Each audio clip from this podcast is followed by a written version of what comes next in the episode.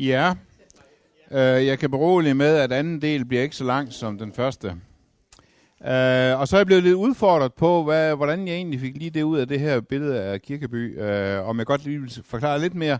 Og det kan øh, jeg så gerne prøve, og det kan være, at jeg Henrik også kan supplere. Øh, altså, heroppe, heroppe, der har I træet. Det er træ. Den nederste del af træet, den træstub. Og det er samtidig altså et kors. Øh, nogle gange, når, når Per Kirkeby han skal male kors, og han så skal male hele kors, så maler han faktisk ikke et kors, men et træ. Øh, og, øh, og her er træet altså groet ud af jorden. Korset er groet ud af jorden, som, som øh, korset er groet af jorden som træ. Og samtidig holdt fast med de kiler her, ud til, ud til øh, hver side. Og det er det der korskiler, som han må tegne af, øh, og som han bruger både, når han skal tegne kiler, trækiler, men også når han skal tegne øh, stenformationer og forkastninger i, i, i, i jorden, i landskabet. Så bruger han de der korskiler øh, som skitse. Øhm, og, og der er også andet i det. Han har lagt mærke til, at i nogle øh, af de middelalderlige billeder af korset, der øh, drøber blodet og vandet fra Kristi side ned på de her kiler. Og det hænger sammen med, at i gamle dage, øh, når man stødte på sådan en kæmpe stor kampesten ude på marken, det var for stor til, at man kunne få den væk, så kommer der en, som har forstand på det her, og så borer han huller det rigtige sted i stenen, skyder trækiler ned, og så hælder han vand på den. Og når de så bliver våde, så, så flækker stenen simpelthen. Og det er det, der sker, da Kristus dør, så flækker jorden. Jorden revner simpelthen. Og har I været nede i Golgata-kirken i, øh, i Jerusalem, ved også, at der går en stor revne gennem hele Golgata-klippen. Øh. Og, og det er så den revne, han, han, han har her, som altså både er en geologisk revne i jorden, og samtidig en, blo, en, en blodsflod. En flod af Kristi øh, blod, som flyder ud til verden og giver verden liv. Ja. Ja. Mm, ja, det, det, ja, det kan du godt have ret i. Øhm, ja. Øh, jeg nævnte, fik jeg nævnt, at det her, det er altså i loftet, de sidder. Altså, men ja. Øhm, jeg, jeg har ikke set det endnu live, og det glæder mig sådan øh, til. Men hvis I, hvis I har lyst til at se noget næsten endnu mere fantastisk, så skal I tage at tage ned i Auditoriehuset i Universitetsparken over for det gamle kommunehospital. Der har Kirkeby et fire hundrede og halvtreds me- kvadratmeter stort øh, ja, vægmaleri og, loft, og loftsmaleri. Man begynder op på træet. Man sk- det hedder anastasis opstandelser, og man begynder oppe ved Golgata, allerøverst oppe, øh, hvor man kun lige igen ser det nederste af korsene, og det nederste af nogle knæ øh, og fødder. Og, og så, går, så går man ned af de her øh, etager og følger øh, øh, det ned i jorden. Ned til trærødder, ned til øh, sten. Øh, og, øh, og, og det begynder at gå sådan en rød flod nedover. Øh, på et tidspunkt krydser det en, en, en, en odring og sådan en træ. Øh, bjælke, vandre træbjælke, det er Golgata-bjælken. Og så når man går ned og ud i lyset, så er det den, den byzantinske, den østlige måde at beskille opstandelsen på, hvor Kristus går igennem døden, ud af dødsriget. Ikke som vi siger i Vesten, altså han går ud af graven, men han går ned af... Ja. Uh, I, hvis I synes, det var lidt, det, lidt overtolket, det der med, at, uh, at det er sådan en anti-inkarnatorisk kors løsere for verden, så jeg vil godt forsvare med at sige, uh, det er igen Dalí. Her Kristus som en sådan svæveflyver. Øh, svæver uberørt hen over jorden. Øh, det hedder øh, Christ of Saint John of the Cross. Um, ja. Vi skal, øh, det her det er et andet billede af Per Kirkeby, et af hans vigtigste faktisk. Øh, det, hænger, det hænger ned på Aarhus. Øh, Nachte Abnahme efter nedtagelsen fra korset. Øh, mange af Per Kirkebys billeder viser øh, motiver, der er væk. Uh, her har du, herude har I træet, uh, den her, det her Golgata-træ, der nu er tomt, og øverst oppe, der kan I ane uh, uh, Golgata-træet og den her blodsflod. Her aner man en sten med syv øjne, Zacharias tre. Øhm, ja. Vi skal videre. Det jeg godt ville, ville, ville sige noget om nu, det var det her, som jeg, som jeg sluttede af med før. Uh, og der har vi jo en, en, en voldsom tradition af, uh, ja igen, anti-inkarnatoriske uh, billeder. Her Kristus i Getsemane, her Carl Bloch. Jeg har sådan på det sidste fået lidt mere respekt for Carl Bloch. Men jeg må bare erkende, at, at i, i, i, i min tid og i min verden og i min optik, der fungerer det simpelthen bare ikke længere. Uh, det er for sentimentalt. Der er ikke nogen fornemmelse af her, at Kristus er så dødsangst, så hans hjerte hamrer, og hans sved pibler af ham som blodstråber. Uh, jeg har jo nævnt William Blake nogle gange, hans skildringer af Job. Prøv lige at se hans skildring af Kristus i Getsemane have. Hvor Kristus i den grad synker fuldstændig sammen, rædselslagen over døden, uh, at, at, at englen må hale ham op på knæ, uh, fordi han går fuldstændig i stykker, han går fuldstændig, uh, synker fuldstændig sammen. Uh, Ja. Yeah. Øhm.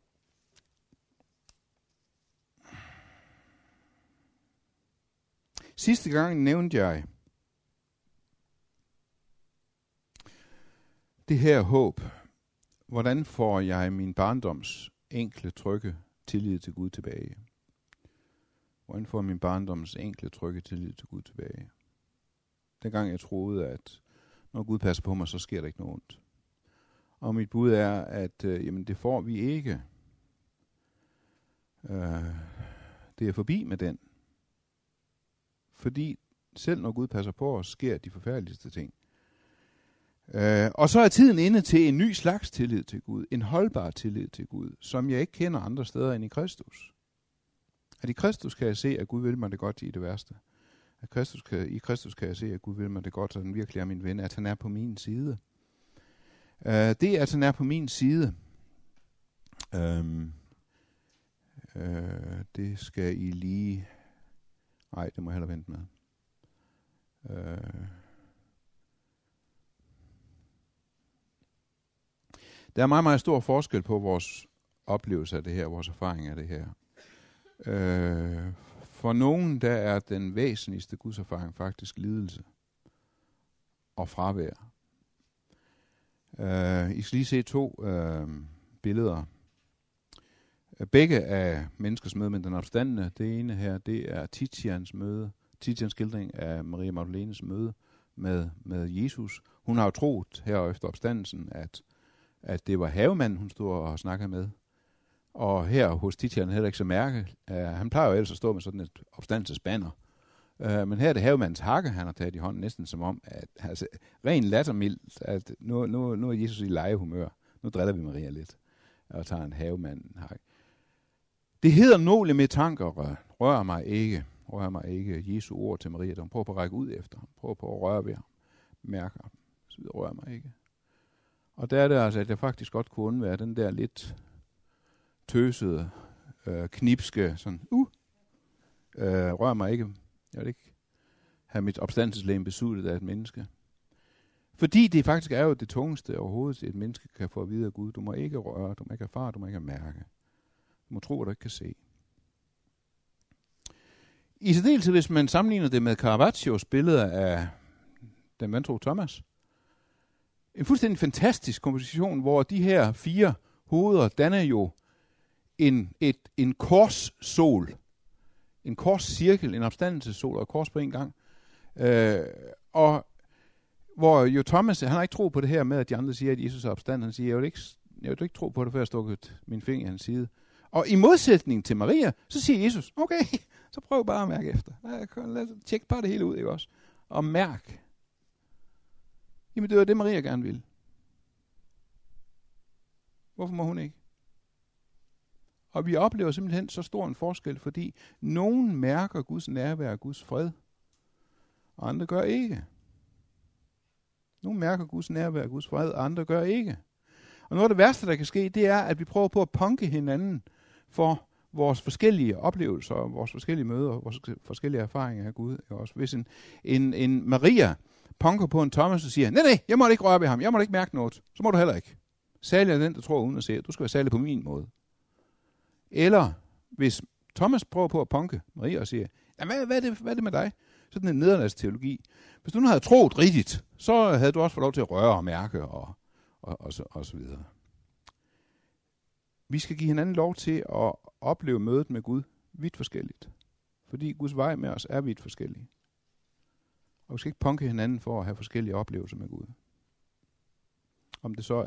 Og her, derfor, derfor siger jeg også, at det ikke er en mangel på oplevelse, men det er en oplevelse af lidelse. Det er ikke en mangel på oplevelse af nærvær, men det er en oplevelse af Guds tavshed. Hvor nogen har en, en nådegave til tro, hvor de enkelt og barnligt hviler i, Guds til, i tillid til Gud, og for andre der er det en permanent kamp. Øh, permanent ja. Øh, til det stykke, der, der vil jeg godt lige nævne øh, også en tekst, jeg elsker. Øh, Peters prædiken. Derfor skal jeg omvende jer og vende om, for at jeres synder kan blive slettet ud, så skal de tider komme fra Herren, da vi kan ånde frit. Da vi kan ånde frit. I Guds rige kan vi ånde frit. I, i den gamle oversættelse stod der, der skal husværelsens tider komme. Og hvad den husværelse det er, det ved vi jo knap, men Men det siger mig to ting. Hvad er det i Guds rige? Jeg sættes fri til at erfare Gud. Jeg sættes fri til at erfare. Jeg har faktisk lov til at håbe på og bede om og kæmpe for den gode, glade erfaring og mødet med Gud. Og det at mærke Guds nærvær, så langt som den står til mig. Og jeg sættes fri fra at skulle erfare Gud. Det hænger ikke på min erfaring, det hænger ikke på min oplevelse. Jeg kan stole på det, jeg ikke ser.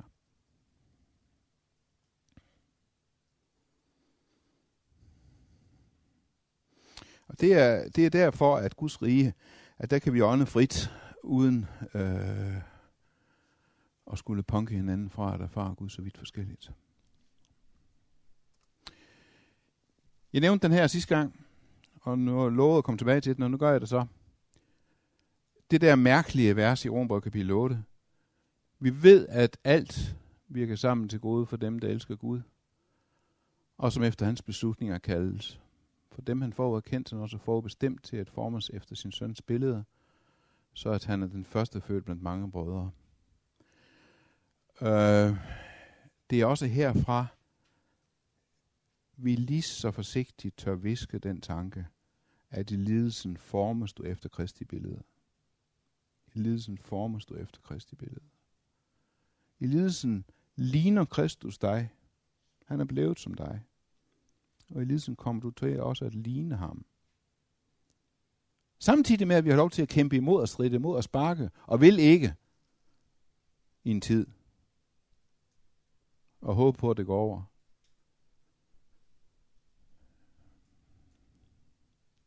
For øvrigt så er det også sådan noget her, der gør, at øh, jeg reagerer noget, når folk siger, jamen den der lidelse i Bibelen, det er vel lidelsen for Kristi skyld, det er vel den åndelige lidelse, det er forfølgelsens lidelse, det er bagtagelsen og forhåndelsens lidelse. Hvad med sygdom og kræft og øh, ulykker og depression osv., det er vel ikke øh, noget sådan kors, man, man, man kan tage på sig. Jeg kan, ikke, jeg kan simpelthen ikke se forskellen. Jeg kan ikke se forskellen.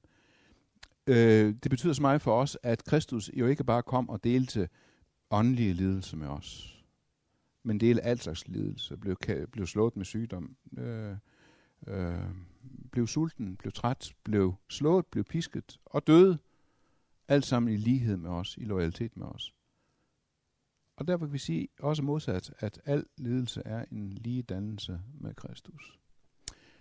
Hvor har han det fra? Hvor, hvor kan han sige, at vi ved, at alt virker sammen? Fordi, som jeg har nævnt flere gange også, det der med at prøve på at analysere, hvis vi nu spekulerer rigtigt, hårdt og åndeligt og beder over det her, så må jeg til sidst kunne forstå, hvordan det skulle øh, samvirke til gode. Det må der være en eller anden form for opdragende element i det, et eller andet, jeg kan bruge til noget og så videre. Og det kan jeg bare ikke. Hvad er hans, hvad er hans hemmelighed? Hvad er der mere at sige? Hvorefter han fortsætter flere kapitler. Hvad er der mere at sige? Er Gud for os? Hvem kan da være imod os? Det er den der mirakuløs opdagelse, at Gud er på min side. Jeg troede, han var min modstander, nu er han min medstander. Hvem kan der være imod os? Han, som ikke sparede sin egen søn og gav ham hen for os alle, men han ikke med ham skænker os alt. Så jeg kan altså ikke se i mit liv, eller mine venners liv, eller i T V-avisen, at Gud vil os det godt. Det kan jeg simpelthen ikke. Men jeg kan se det i Kristi liv. Jeg kan se, at Gud vil mig det godt. I alle ting, at alt virker sammen til gode. Øhm.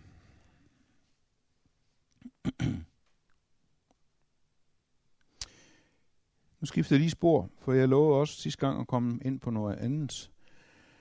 Øh, fordi, øh, Jørgen Henrik nævnte den første aften, har jeg forstået øh, ord teodicé, at det her også samtidig kaldes for teodicé-problemet.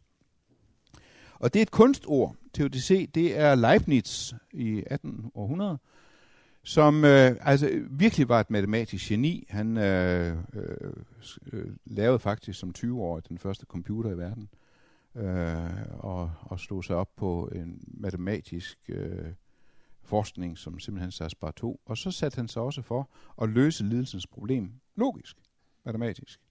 Og skriver, øh, Essai de théodicé sur la bonté de Dieu, la liberté de l'homme et l'origine du mal. Essays om, og teodicé, det er så hans hjemmelavede ord, som betyder retfærdiggørelsen af Gud. Forsvaret for Gud. Forsvaret for Gud. Hvordan forsvarer vi Gud over for lidelsens problem? Og det handler om Guds godhed, menneskets frihed og det ondes oprindelse. Og rent logisk når han frem til, at da Gud jo er almægtig og algod, så må vi altså leve i den bedste af alle mulige verdener. Det er, det er ren logik. Vi, han har regnet frem til, at vi må leve i den bedste af alle mulige verdener. Øhm. Og den, øh, den der blev faktisk øh, sådan dannelsesbogen nummer et i hele samtiden, der midt i attenhundrede, i hele Europa. Øh, og faktisk, nu, nu, nu er lidelsens problem løst. Og jeg er overbevist om, at øh, teodicé, forsvar for Gud, forsvarstæller for Gud, er en del af problemet, og ikke en del af løsningen. Det er en del af spørgsmålet, og ikke en del af svaret. Det gør det hele værre. Igen det der med, når prøver, folk prøver på at forsvare Gud, for eksempel over for en kvinde som Kari Grasmus, som blev misbrugt i Guds navn, så forsvarer Gud. Og på den måde begår et nyt overgreb. Øhm... Søren Kierkegaard havde også sit hyr med Leibniz. I sine papirer skriver han, man kan ikke nægte, at der er en svaghed i alle de svar, Leibniz giver Bayle. Det er Bayle, som i øh, sin store diktionære faktisk øh, øh, lægger an til den her øh, konflikt. Han, altså Leibniz, siger, søger at undgå vanskeligheden ved at sige, at det ikke er tale om det enkelte menneske, men om hele universet. Det er der tåbelighed. De er der et eneste menneske, der har gyldig grund til klage, så hjælper universet ikke. Og så skriver han ud i marken. Til sidst rekurrerer Leibniz endog til analogier fra den udvortes verden, at Gud lader det regne, uagtet lavtliggende steder ikke er tjent dermed. Altså ikke sådan i det store hele, så er det jo gode, så er det jo gode ting, også når det regner, selvom der er nogen, som kommer i vanskeligheder, når det så øh, bliver oversvømmelse. Og, øh, og øh, Kierkegaard går rin med det. Det gjorde Voltaire også. Hele Europa købte Leibniz forsvarslogik, øh, øh, forsvarstaler om Gud, inklusive Voltaire, som synes, det lød logisk og fint, indtil sytten femoghalvtreds, hvor et jordskælv udsletter en tredjedel af Lissabon og dræber tredive tusind mennesker midt under søndagsgudstjenesten. Så bliver det fuldstændig vanvittigt at prøve på at sige, at, jamen, som Leibniz forklarer det, jamen, al den der lidelse, det er kun en plet på det store maleri, som skal tjene til at fremhæve maleriets skønhed. Nu bliver det for vanvittigt. Og, øh, og så øh, skriver Voltaire først et poem om Lissabons ødelæggelse, hvor han gør tykt grin af, med, med Leibniz' øh, forsvarstale for Gud, og så skriver han romanen Kandid, som man stadig læser. Jeg, har, jeg kan ikke bevise det, men jeg har en anelse om, at når vi i dag møder danskere hele tiden, som regner med, at når de kan øh, komme med det her med, hvordan kan det være så meget ondt i verden, og Gud er god, at så er det på grund af Kandid.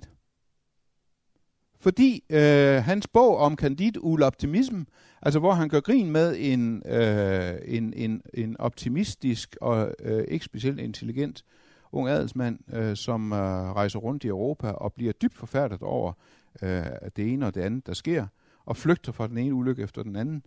Øh, faktisk i et senere bind, så kommer han til Danmark, for det skal løgn.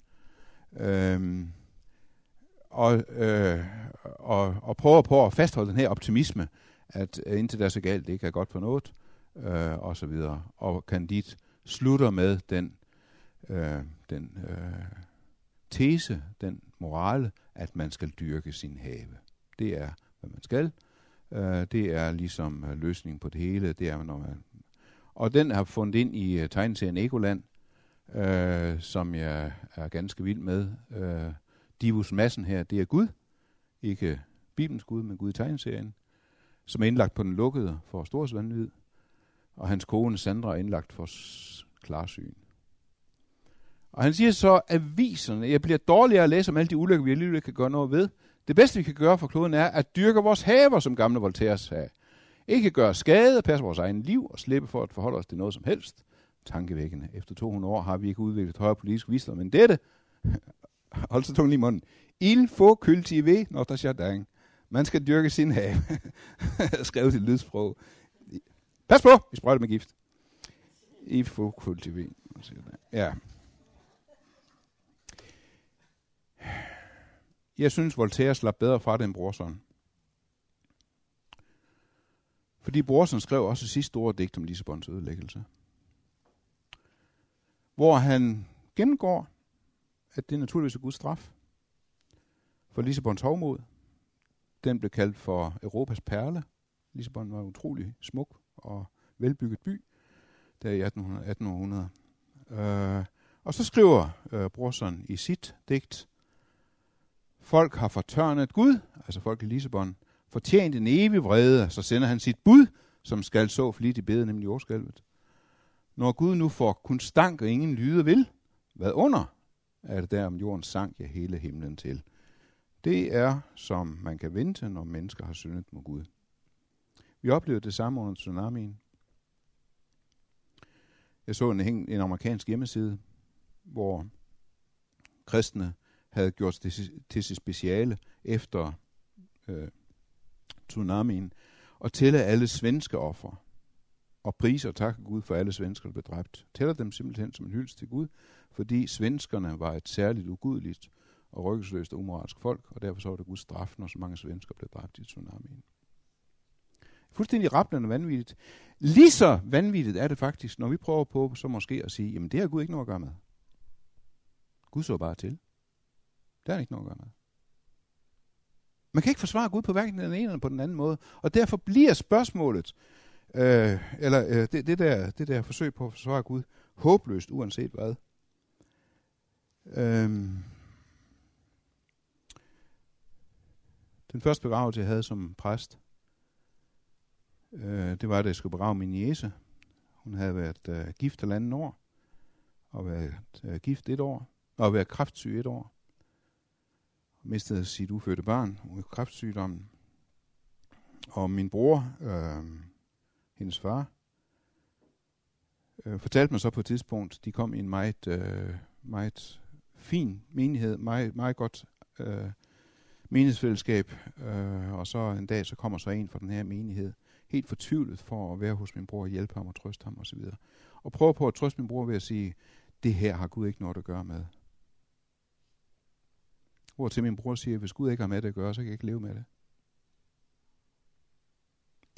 Jeg kan ikke løse på den måde ved at frikende Gud alle ansvar. Heller. Så nu kommer vi tilbage til Job, og der skal jeg så runde af i dag. Nu kommer vi tilbage til Job. Hvis I kommer til Natkirken i København, så skal I prøve øh, i Domkirken, Natkirken i Domkirken i København, så er der uden, ude i forhallen eller våbenhuset, et Jobs hjørne, et Jobs hjørne, hvor man kan på et kors hænge fortvivlelse og vrede på, eller bønner. Og hvordan var det så, det var med Job? Kan I huske sidste gang, jeg nævnte Jobs mareridt i kapitel syv, hvor han håber på at kunne få lidt hvile, lidt søvn og så videre, og så kommer synerne, så kommer mareridtet. Slangen er flettet sammen med Gud. Slangen og Gud er et. Dæmonerne kommer ned fra ilden. Og Gud peger på loven. Du får som fortjent. Det er din skyld, du har syndet. Og det er jo præcis, hvad Jobs venners forsvar for Gud var ud på. Elifas siger, nu kommer lige to slides. Elifas siger i kapitel fire og kapitel fem, mister du modet, Hvis man prøver at sige noget til dem, hvem kan holde ordene tilbage? Ikke sandt? Nu har han siddet der og skulle holde bøtte i, i syv døgn.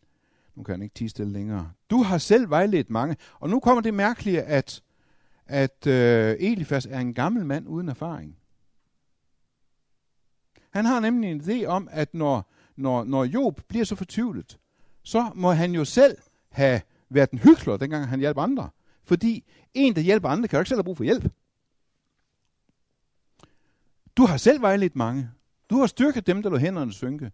Dine ord holdt den oppe, der snublede, og den, der gik i knæ, gav du styrke. Men nu kommer det over dig selv. Og så mister du modet. Nu rammer det dig, og så ribes du af rædsel. Men er det andet din dårskab med din gudsfrygt, dit håb og din retsindige adfærd? Øh, det har åbenbart været gas og overflade det hele. Fordi en sjælsorg kan da ikke få brug for sjælsorg. En trøster kan da ikke få brug for trøst. Uh, hele uh, deres teologiske grundlag er, tænk dig om, hvem er gået uskyldig til grunde? Hvor blev retskaffende udslettet? Det, der har jeg set, de der pløjer med ondskab og så ulykke, høster det selv.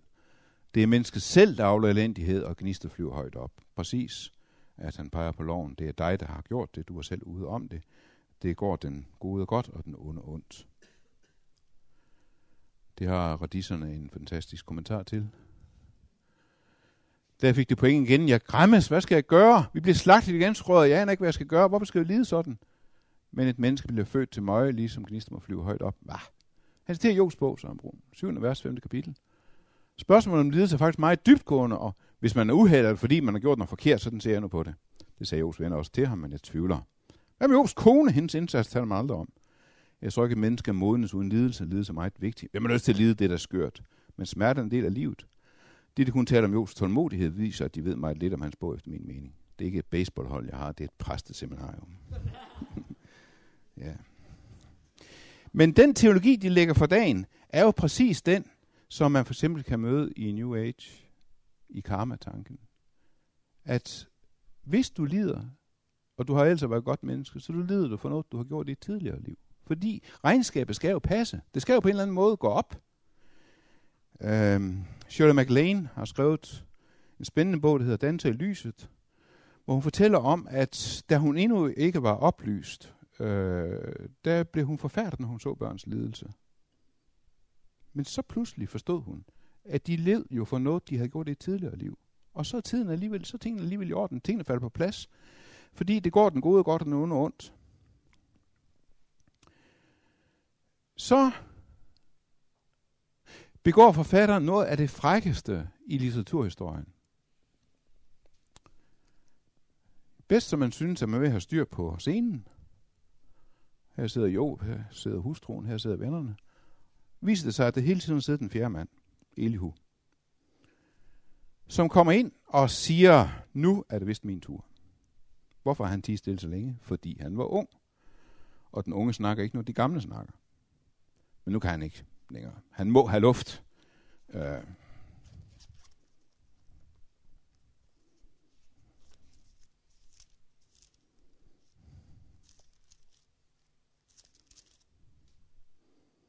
Nej, nu vil jeg tage til ord. Også jeg vil meddele min viden. Ordene håber sig op i mig. Ånden i mit indre driver mig. Mit indre er som vin, der ikke er lukket op for. Som ung vin i sække, der ved at sprænges. Jeg må tale, jeg må have luft. Ikke sandt? Nu har han skulle sidde og høre på alt det ævl i al den tid, og nu kan han simpelthen bare ikke mere. Det, man jo skulle vente, det var så, at Elihu kom og forklarede det hele. Og forsvarede Gud og lade tingene til rette. Det gør han faktisk ikke. Det gør han faktisk ikke. Men han kommer med en helt anden grundtone. Siger til Job, for Gud er vi to lige.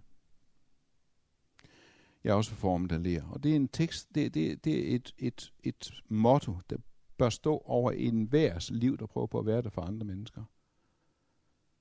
De andre venner, de talte ned til Job. De bebrejdede ham. Men Elihu siger, for Gud er vi to lige. Jeg sætter mig ikke til dommer over dig. Han har en hel del at høvle Job for, men han gør det i respekt, og han gør det i loyalitet og i ligeværdighed. For Gud er vi to lige. Og det her, det er, jeg kan, jeg kan simpelthen ikke overdrive, hvor, hvor, hvor, hvor vigtigt det er. og godt lige prøve, selvom det er lige på siden af, af emnet, og prøve på at illustrere det ved et andet maleri, som, jeg, som betyder utrolig meget for mig, en altertavle af Botticelli. Øhm, det er en motivtradition, der hedder nådestolen. Faderen sidder på dommens sæde, fremholder sin korsfæstede søn til tilbedelse, og der er altid en due over Kristi hoved. Altid treenighedsbilleder, nådestolen. Og nu, nu, øh, nu sætter jeg på spidsen, og jeg er meget uretfærdig overfor Johannes Døberen nu, men herude, der står så Johannes Døberen i den klassiske øh, ja, prædikantstilling. Se Guds lam, som bærer jeres synd. Med front med os. Jeg er nemlig kommet frem, jeg er kommet i land, jeg har drejet mig rundt, nu står jeg på Guds side med front med jer. Kom over til Kristus, som jeg blev frelst. Herover står Maria Magdalene. Men helt anden grundholdning, helt anden positur. Hun drejer sig rundt, ikke med front mod os, men med front mod Kristus, og siger, vil du med over til ham, der kan redde os begge? Vi er lige, ikke sandt? Vi har begge brug for Kristus. Jeg er ikke kommet frem, men jeg er på vej derhen. Vil du med hen til ham?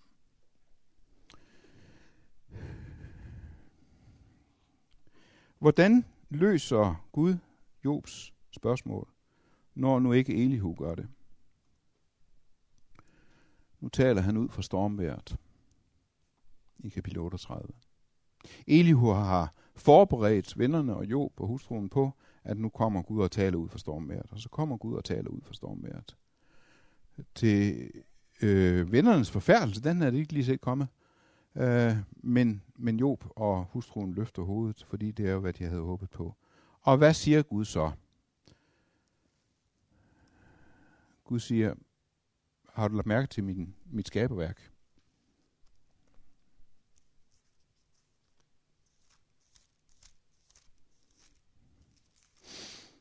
Hvem er det, der, uforstandige, der med uforstandige ord formørker det, jeg har bestemt? Hvor var du, der i grundlag af jorden? Fortæl det, hvis du har forstand til det. Hvem bestemte dens mål? Det ved du vel. Hvem spændte målsnålen ud over den? Hvor blev dens fodstykker sat ned? Hvem lagde dens hjørnesten og så videre? Altså sådan lidt i stil med, sige, hvem er egentlig Gud her? Altså, der er det mig. Virker sådan, det er begyndt med som et, et hak over næsen. Hvad vil du derind? Men han øh, fortæller om, hvordan gudssønderne, de hylder og priser skaberværket. Og hvorfor kan du ikke se det? Der står noget om, om, om, om strudsen, og ravnen, og æslet, og, og løven. Ikke noget om Job. Der er ikke spor til, jo, men nu skulle du høre, jeg havde, jeg havde en, en tanke med det her. Jeg, jeg havde en mening med det, der skulle ske der. Der kommer ingenting om Job.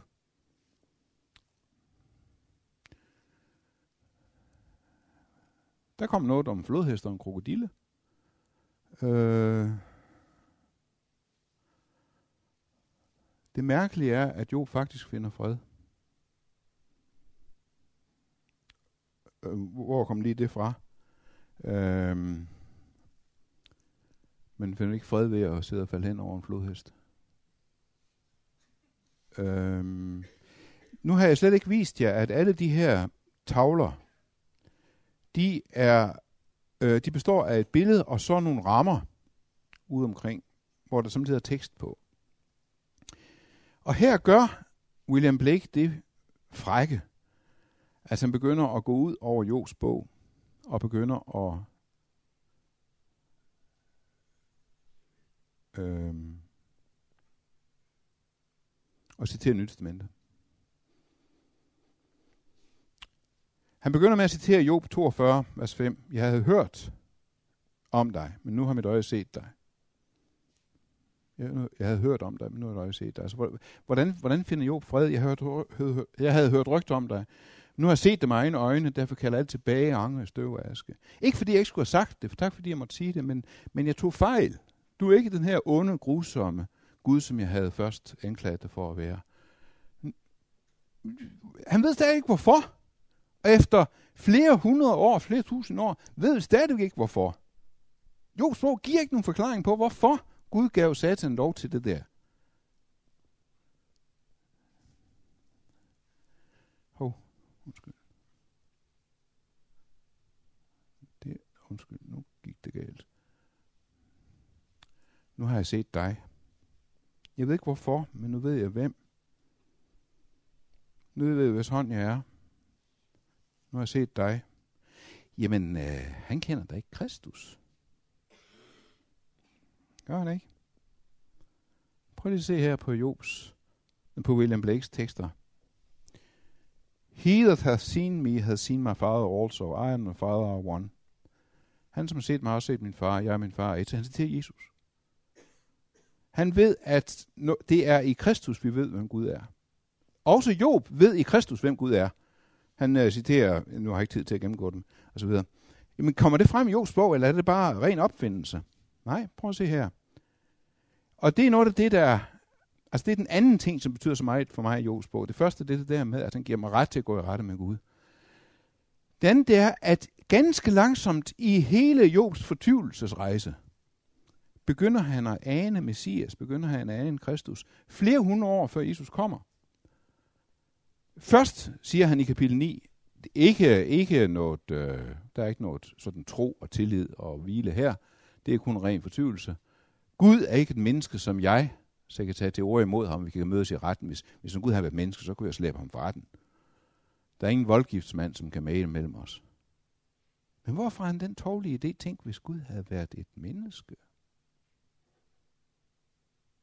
Tænk nu, hvis jeg havde haft en voldgiftsmand, en maler mellem Gud og mig. Det var jeg for mine børn.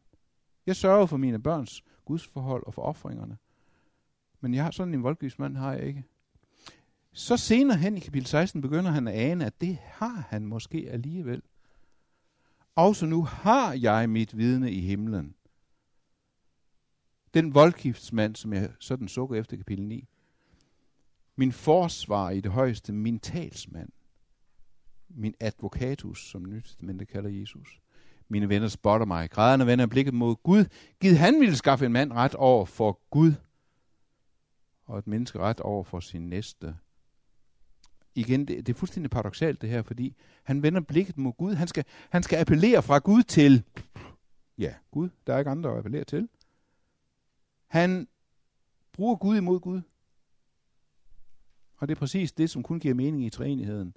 At synden skaffer forligelse mellem faderen og os. Gid han ville skaffe en mand ret over for Gud, og et menneske ret over for sin ven, står der egentlig. Jeg tror, at det, det er en henvisning også til Gud. Gid Gud ville skaffe mig ret over for min ven over for Gud. Og så i kapitel nitten.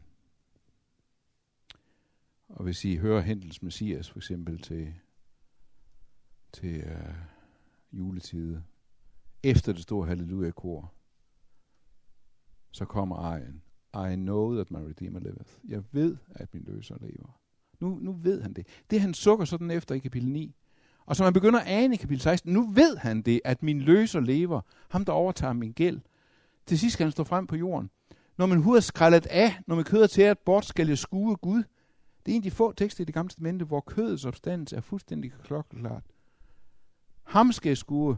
Ham og ingen anden skal mine øjne se.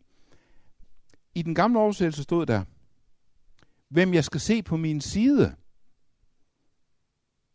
I Kristus kan jeg se, at Gud er på min side. Han er Emmanuel, han er Gud for mig. Ham skal mine øjne se, ingen fremmed. Og så søger han tilbage igen. Mine nyrer forgår i mit indre. Det med, at Gud er på min side i Kristus, det vil jeg så slutte af med at vise i tre malere. Um, det samme motiv. Kvinden, der grebet i hor. Det her det er Tintorettos skildring af kvinden, der grebet i hor. Hun står her. Hun har været slæbt for Kristus, som sidder her med glorien, han har tegnet i støvet på fliserne. Øhm, og, øh, og de har spurgt, om ikke han skulle, hun, hun skulle stenes. Jesus siger, den der er, som uden synd kan kaste den første sten. Og så går de bort. De ældste først, som der står. Derude.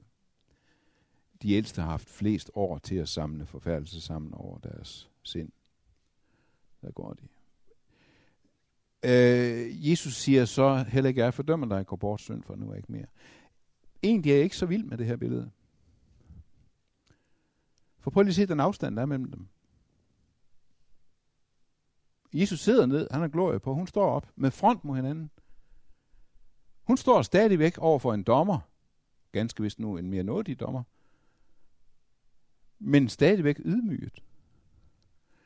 Det er Tintoretto. Fra cirka samme tid tager den tyske maler Lucas Cranach samme motiv op. Ja, men helt bogstaveligt drejer det. Her har Jesus lagt glorien. Han har stillet sig over på hendes side, har drejet sig rundt, tager hende om håndledet, med front ikke mod hende, men mod hendes dommere. Han er på hendes side. Og så kommer sidste billede. Cranachs søn, Lucas Cranach den yngre, han tager fars motiv op og giver det endnu et lille vrid på det sætter deres hænder. De fletter simpelthen fingre. I den grad har Kristus sagt, jeg er på din side, jeg er Gud for dig, jeg er ikke imod dig. Tak. Yes. Og vi har lidt uh, tid, ikke meget tid, men lad os bruge den tid, der er til et par spørgsmål. Eller protester.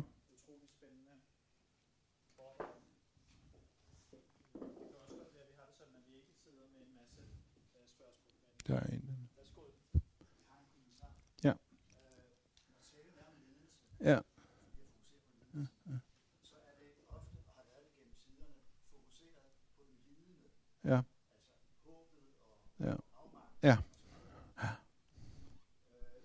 Vi ser Romerbrevet her, hvor Gud siger, at vi skal have det i søns billede. Jeg synes, det er svært at se, hvordan det så tager sig ud i mennesker blandt mennesker. Det er ikke kun altid at se. Men nu kommer jeg til sagen.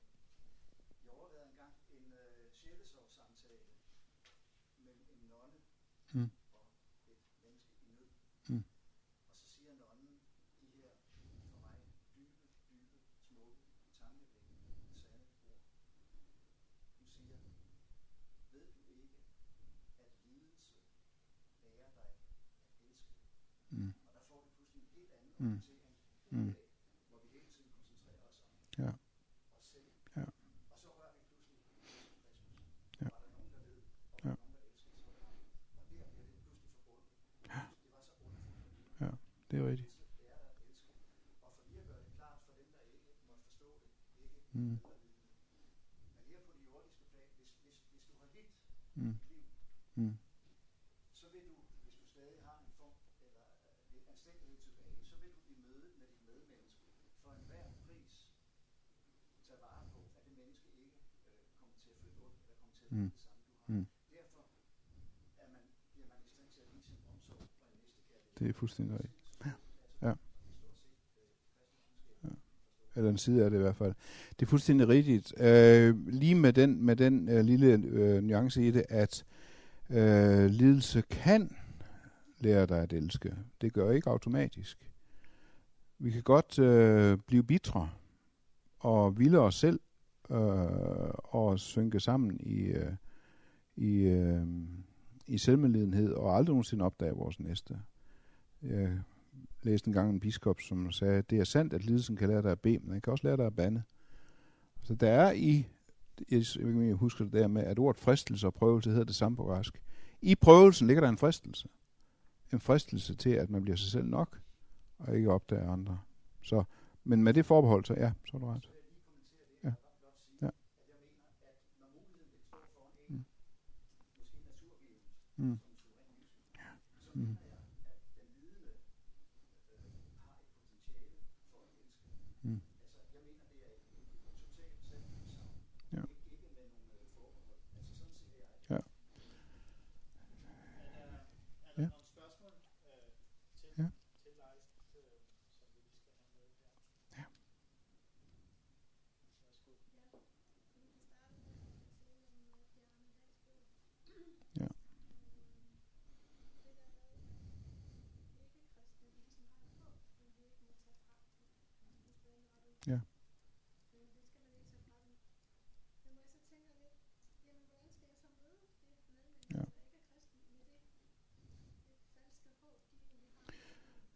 Ja, de, jo, altså vi kan ikke, vi kan ikke, ja, vi kan ikke, vi kan ikke støtte dem i et falsk håb, de har til evigheden, men de har håb for dette liv, uh, og det er det vi kan støtte dem i. Og han, øh, han siger her, Per Arnaldal siger her, at øh, denne gang er det Espers kilder til håb, jeg skal være trofast mod, ikke mine egne. Og det er for, som præst en udfordring. Og, og det er, fordi samtidig med, at man prøver på at hjælpe med, med, med håb til dette liv, at man kommer videre, at man finder øh, lindring og, øh, og, og, og så videre, så vil det altid være en sorg for en, at den vigtigste trøst kan man ikke række dem. Men det skal bare ikke få mig til at trække mig tilbage og sige, jamen så har jeg ikke noget at give, for jeg har masser at give på et rent menneskeligt plan. Øh, jeg kan tage opvasken, øh, og jeg kan øh, kom, fylde fryseren op, og jeg kan passe børnene, øh, og så videre. Øh, og på den måde give dem et håb om, at øh, liv kan begynde at, at, at rette sig igen. Øh, latteren og livsglæden kan vende tilbage. Og nej, der er rigtigt, der taler vi ikke om det evige liv, men om det her liv, men Men øh, Gud også er dette livs herre, og har omsorg også for det her liv.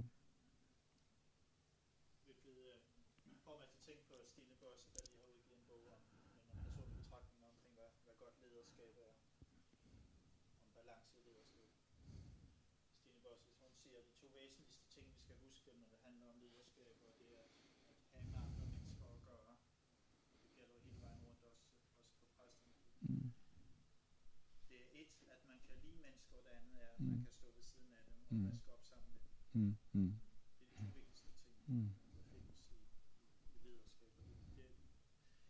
Jeg har sat mange tanker mm. i sving, fordi hun er selvfølgelig også formet og dannet meget af, skal vi sige, af det, der ligger i den kristne næstekærlighedstanke.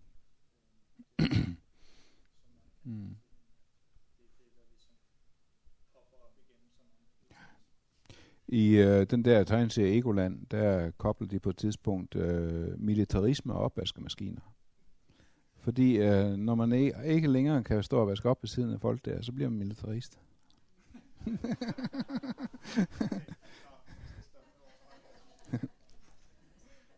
Et sidste spørgsmål til dig omkring det, han har sagt i aften.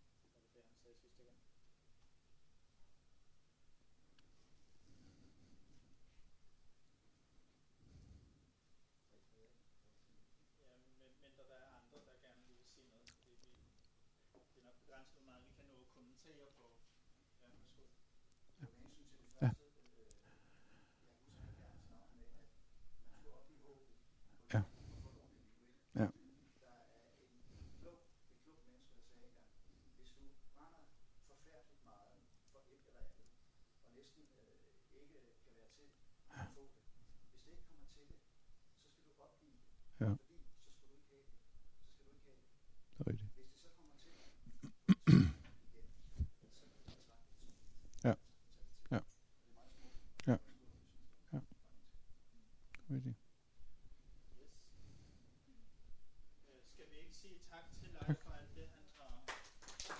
Tak.